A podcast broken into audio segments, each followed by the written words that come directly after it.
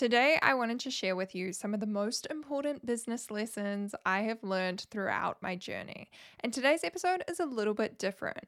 What you're going to be listening to is actually a recorded lesson taken from my program, the Dishing Up Digital School. For those who aren't familiar, this is a course for social media managers or aspiring social media managers who want to live a life of freedom on their own terms. We have had over 80 students through this program, and I'm very, very proud of it. And for those of you who are regular podcast listeners, I wanted to give you a little bit of an insight into what it's like to be on a live training call with me. With the Dishing Up Digital School, not only do you get access to a library of incredible self study video lessons and workbooks and tutorials and all of that good stuff. Oh, and also templates. Can't forget the templates, so handy. But we also have our Facebook community, and this is where you can ask me questions, you can get your pitches or packages and prices audited from me. You can pick my brain about anything. And I also do live sessions. And this particular one is from a few months ago now, but I think a lot of the lessons are pretty timeless that I talked about. So we're going to jump right into that recording. And I hope you guys enjoy today's episode. If you want more information about the Dishing Up Digital School, as always, it will be linked down below in the description. Welcome to the Dishing Up Digital podcast. I'm your host, Ellen, a former 9 to 5 escapee turned six figure business owner. This is your place to learn everything there is to know about building your dream life and career as a social media manager. Whether you're just starting out and feeling lost and confused, or you want to take your current business to the next level and double your income, this is the podcast for you. Social media is such a powerful platform, and it's enabled me to book out my services and smash the six figure milestone with only 3,000 Instagram followers. So grab a cup of tea, coffee, a glass of rose with me, and let's turn those dreams into a reality.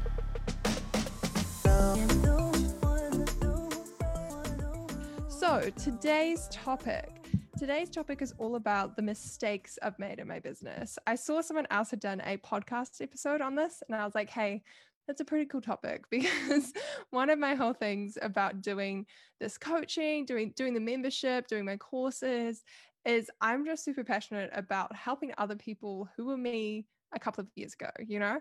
I did this, I built this business on my own and I had coaches who helped me, but I never had someone who was specifically doing what I was doing, no one who was a social media manager. So I had very much generic business coaches.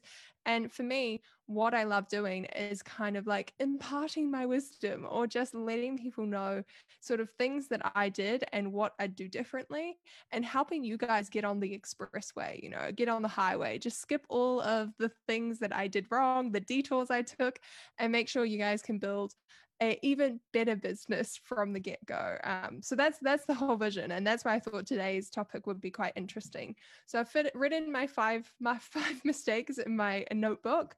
To be honest there could probably be more than five mistakes um, but we'll just leave it at five for this late this live stream. Maybe we could do a part two. So the first mistake that came to mind when i started planning this live session was thinking that everything has to be done the right way way, right being in air quotes, because I think one of the coolest things about running an online business, whether you're a social media manager, a coach, a course creator, a virtual assistant, graphic designer, copywriter, all of these awesome online you know entrepreneurship avenues i think the coolest thing is we get to make our own rules and one of the reasons why I left the whole corporate world was because I didn't love the rules. I didn't love the the you know the red tape, the rule boxes, all of these things, you know, the the the, the boxes you had to tick to get anything done. Everything was very just corporate. And I'm someone who likes to move fast. I like to get things done and those sort of rules really frustrated me. And it was funny because I think for the first few months of my business, I found my myself slipping into these corporate habits when it came to running my own business, which meant like, okay, everything has to have a system, everything has to be done just right, and it has to be done the same way for every single client because that's the system and that's the way things are done. Like you always come back to this, this, the same, that's the way things are done. And for me, I actually think this is such a big, a big kind of negative aspect of being a service entre- service based entrepreneur or a negative quality or mindset or mind frame to have. Because for me, our job as service based entrepreneurs is to serve. Our job is to make someone's life easier.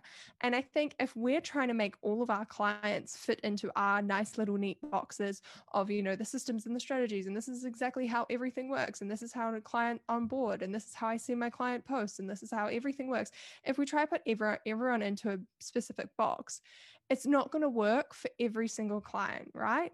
It's not going to work for all of them. It might clash with some of their systems.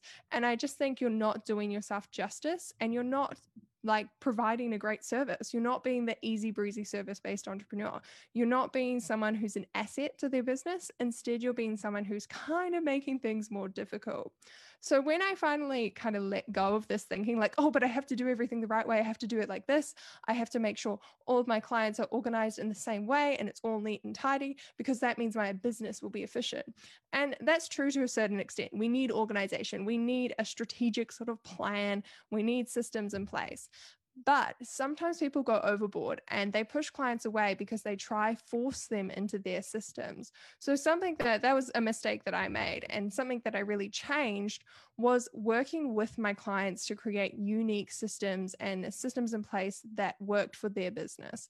So what I mean by this, what I mean by systems is I used to have, um, those of you who've been through the Dishing Up Digital School, you will know that I used to organize everything for my clients via Google Drives. So everything was in a Google Drive, in a Google Doc, and it was all organized that way. And then I had a client who couldn't use Google Drive. She was just really not into her technology. It was all too difficult. Um, and it really frustrated me. I tried to force her into this Google Drive structure because that's the way it was done in my business, right? That's the way things were organized. That's how things were done neatly. And I was trying to force her to get it. And eventually I just kind of gave up and I was like, oh, this is just too difficult.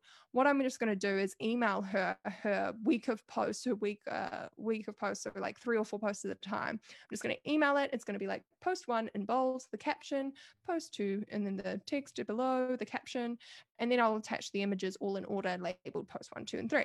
So it's super, super easy for her to understand and she loved it. And funnily enough, she has been one of my longest standing clients, and we still run her business like that. That's still how we run her social media. And it was really eye opening for me because it made me realize not everyone's going to love my perfect little systems. They're not going to love the right way that I do everything.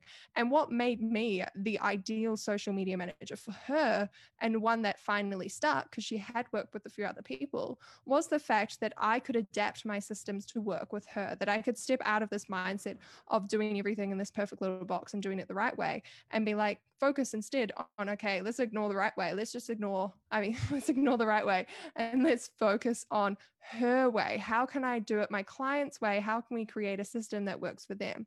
Likewise i have had clients who wanted to be more involved in the process and the google drive just didn't quite work in terms of like commenting and messaging each other and making edits and all of this stuff. So that was when i transitioned into using trello boards. So there i already have three different ways that i manage content and run a sort of my strategy strategy with three different clients. Then I had a new client who I started working with this year who loved my Trello boards, but was like, hey, I actually use Notion, which is another software just like Trello, just like Asana, um, all of those things. I think ClickUp's another one, very similar. And uh, they were like, look, can we just transition what you're doing over to Notion because that's where we have our other copywriter and our blog writer and our rest of our team and that makes total sense. so it was really easy for me to just be like, okay, adapt my system. No, it's not my right way to do things, but I'm going to do it because it's the right way for my client. So that was a really big lesson for me, just learning to actually just let things go a little bit and not to be the super hyper controlling corporate girl who has to have everything done her way. And instead, just relax and listen to what my clients needed and provide the ultimate service that suits them, customize things a little bit. And, and doing that, like there's definitely um, differences in my pricing. So for my clients that have Trello boards or work on Notion, because it's, a lot more hands on, it's a lot more back and forth, I charge them more for that. Versus some of my clients that are still using the Google Drive method because they're very relaxed. They just let me take total control and they don't need to proofread things or they don't need to check captions or check posts. They're just like, boom, go ahead, Ellen. Then I'm not going to charge them as much because it's a lot less work for me. So that was lesson or mistake number one that I made, forcing myself to do things the right way. let's check number two. Number two, letting clients push boundaries and use me. This is such a common thing for service based entrepreneurs, especially when you're just starting out because you just want to please people, right? You are new to the business world and you just want to do the best that can be done. You know, you want to make your client happy. And if they're unhappy, you'll do anything to make them feel better or you'll make do anything to solve the situation. And this was a really bad habit that I got into because it kind of like blurred these boundaries with my clients. It meant that I would reply to an email at 8 p.m. at night. It meant that I would do work for people on a Saturday or Sunday, or if they messaged me and they're like hey can you do this for me? Um, can you do this like post for me? Or can we change this post or do these stories? I would turn around and do it in the same day. And and some might think that's a great thing. They're like oh what great service. And that's what i thought as well. You know my clients would reply and be like oh that thank you for doing that so fast. I appreciate it so much. And in certain situations i'll still do that. You know if it's a certain event if there's a certain launch or a sale or something that's you know last minute or you know something like a lockdown and we have to change all our posts i totally will do that. But my point was was i would do it when it wasn't necessary just to please people. And then i would create this bad sort of boundary or habit and that my clients thought that i could just turn things around within a couple of hours and they would start pushing that boundary and asking for things every week asking for all these last minute changes last minute posts and it created this bad relationship between us and then they felt that that was okay and it was okay to do that all the time. Whereas for me i was like oh yeah i'll do this one odd thing for you to make you really happy. And they're like, and they take it as, oh, look, Ellen's so amazing. She can do this for me all the time. So having these boundaries in place, having proper work hours, even if like you want to work on a Saturday, that's totally fine. But don't email your clients on a Saturday. They don't need to know that you're working on a Saturday because then they'll expect you to work next Saturday. And maybe you don't want to work then. And that's the awesome thing about, again, being an online entrepreneur is we have this flexibility. We have the ability to design our own hours and our own work schedules but we can't let our clients control it, right? We can't let them back, break down those boundaries and enforce these expectations because the reality is these people are only paying you a couple of hundred, maybe a couple of thousand dollars a month. They're not your direct kind of like boss. I mean, they're, they're boss in, in a way, they're employing you as a contractor, but it's different from a normal corporate structure where you have your boss and your employee. You're in a contractor and you work for many, many businesses. So they can't expect to have your 110% attention 24 7 all the time, every day of the week, because you have other clients to work with. And if they want that kind of attention, then they need to hire you full time or pay you I don't know, $20,000 a month because you're doing that level of work with them. So hopefully that makes sense. I've done a whole live session actually previously about creating boundaries with your clients. Um, it's something that I'm really big on and still trying to improve myself because once again, I started with this bad habit. So I created this foundation of bad habits and bad boundaries. And then it takes so long to kind of rework them from scratch and make them, you know, better. Um, so I'm still in that process with some of my clients of, of enforcing those boundaries because I let them have their way for so long. It's it's hard to go back. So mistake number three, we're up to. Okay, mistake number three is a really boring one. it's one of the first things that came to mind, and that was not registering for GST sooner. Now, for those of you who are from overseas, you are going to be like, "What the hell is a GST?" Um, it's basically a form of tax here in New Zealand. I think in the UK you have something called a VAT um, a VAT, something like that. And GST stands for Goods and Services Tax. And this is something for you only have to pay if your business or if you are earning over 60,000 New Zealand dollars a year. So, like your annual income. Um, so, I I knew within my heart that I was going to break that in my first year. In fact, I'd kind of, or I was already halfway there for, through my side hustle. I knew I was going to have to register for GST. But for me, I had a, a session with an, with an accountant when I started my business, a little training session. And to be honest, they weren't a very good accountant. I probably should have ha- found someone else and done a little bit more research and got someone who was better to give me better advice. Um, and they told me, like, oh, yeah, you can register for GST, but you don't have to. And they're just very very wish-washy about it like oh yeah no it's fine. And so i was like oh you know what? I'll just register for it when i pass the threshold. And it was just like it was just annoying. And and those of you who who don't have gst in your country I you can kind of take a lesson from this as well, in that it's so much better to set up your accounting properly from the beginning. Set up everything that needs to be in place from the get-go. From the start, you need to start acting like a proper professional business. So for me, I did set up a separate business account for my I mean, a separate bank account for my business, which was fantastic. Great first step if you haven't done that already. So make sure all your your concerns uh, word vomit, all of your transactions coming through that bank account are business related. So you get paid into that account. If you have any expenses like your Canva subscription or your Zoom subscription, or you buy a fancy microphone like mine, um, those all go through that one account. And it makes it really easy to track your expenses and you know your income outcome of your business. That's a great first step. But all of these little things you need to have in place from the beginning of your business because for me it was such a pain to then go back and register for GST and go through all of these processes and I'd like I had already done half that work as well like I'd set up my accounting I had my what is it? Your like BNI numbers like all of those numbers and official things that you need anytime you talk to the IRD or the tax people the tax man. And then I had to go through it all again register for my GST and and then I realized GST was actually a really good thing to have for my business. I didn't really understand that how it worked when I first talked to this accountant. I thought in in my head I was charging clients more money and I was like oh my god I'm going to put people off if I have to charge New, New Zealand businesses more money. Um, but then I realized everyone's GST gets written off. So my clients that that I then went to and was like, hey, I have to charge GST now. They were like, oh, congrats, that's exciting. And like, no worries, because there was just a write off for them. Like their GST, they pay their GST and the GST I charge them comes off their GST. This is going to make no sense to other people from other countries or people who just don't know anything about GST. But my point being was I just wish I had set up everything that needed to be set up for my business and in terms of the accounting and in terms of my tax from the get-go. I got halfway there. I had my business business account. I set up my business software, accounting software about 10 months into my business when I went full time. So I did do some things, but I just didn't go all the way. And I just think it's so worth investing that time and energy in researching this um, from from the beginning and implementing it from the beginning because it just it just for me it like makes sense now in hindsight and I think it will save you time and money. So mistake number four of five. lots of small clients. That's all I wrote down for that mistake. And you guys will have heard me talk about this in quite a few of my previous live streams. I think I've mentioned it in podcasts, but I made a real shift, a real proactive shift from the beginning of this year, I want to say, in my business, where I went from a different business structure and that. And uh, last year in 2020, my focus was to get as many clients as possible, right? And I did that. In December, I got up to working with 15 clients.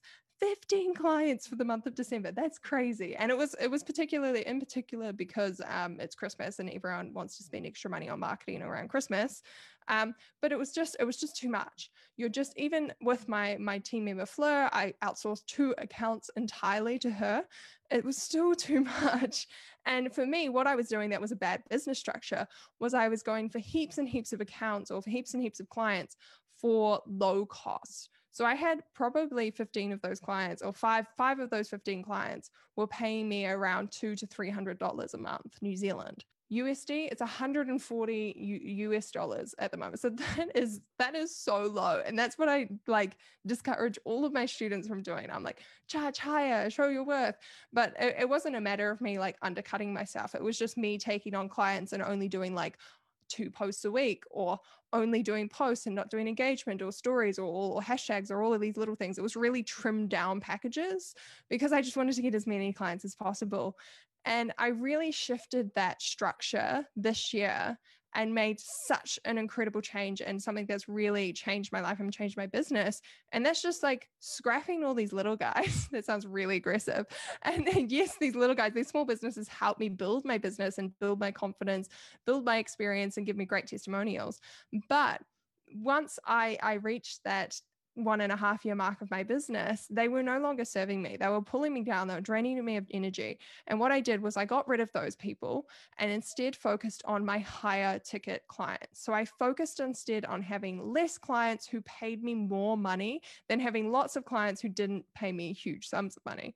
So my business structure really changed And now I work with five clients every month. So it's gone from 15 to five.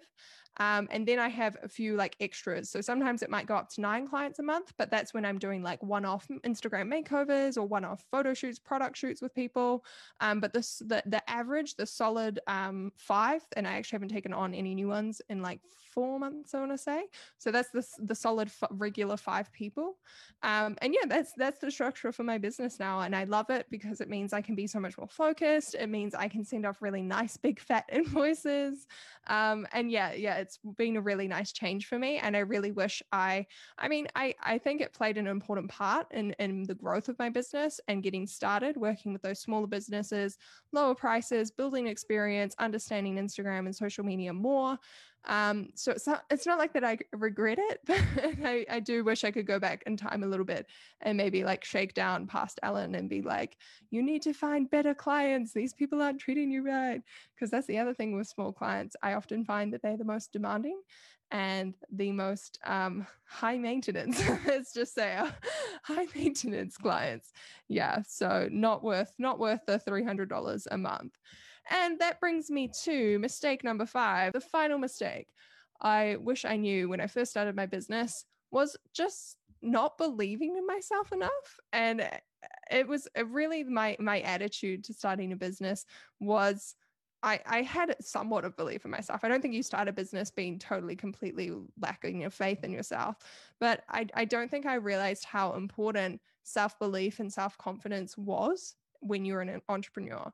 And I talk about this a lot as um, in, in, my podcast, on my, all of my live streams, in my courses. If you've done um, Get the Gram or if you've done Dishing Up Digital School, everything always starts with mindset and confidence. And that is because it's been the most important lesson for me as a business owner. I don't think I would have gotten this far if I hadn't done that work on my confidence, if I hadn't, you know, really tried hard to believe in myself and I think contrasting to when I first started, I definitely, again, it kind of links with the boundaries ideas. I let my clients kind of walk all over me and and control me and create the the systems and and my create my business hours be like this is when you're going to do my work for me i let them do that because i didn't believe in myself because i didn't see myself as that expert i'm getting like so emotional actually because it does make me feel emotional like I, I think a lot of you guys might relate to this as well when you're starting a business and maybe on the outside you're like, yeah, I got this. But deep down,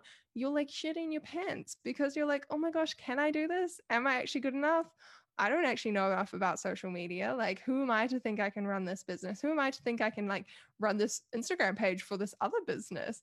And I think for for me, it's it's been a really nice shift in in my mindset and in my business and the, it's had really great impacts and it's it's a mistake or not necessarily kind of like a mistake it's kind of difficult to phrase it's it's something that i did in the beginning of my business that i wish i could again go back and be like shake down past ellen and be like this is actually what you need to focus on. You know i was so focused on learning hashtag strategy growth hacks and all of these things and I think if I could go back, I would tell past Ellen, like, hey, that stuff is really great, but also make sure you're actually doing work on yourself and work on your confidence and making sure you have really good self care routines as well as an Instagram strategy, because I think those are equally important when it comes to running your own business. And yeah, that was my five mistakes.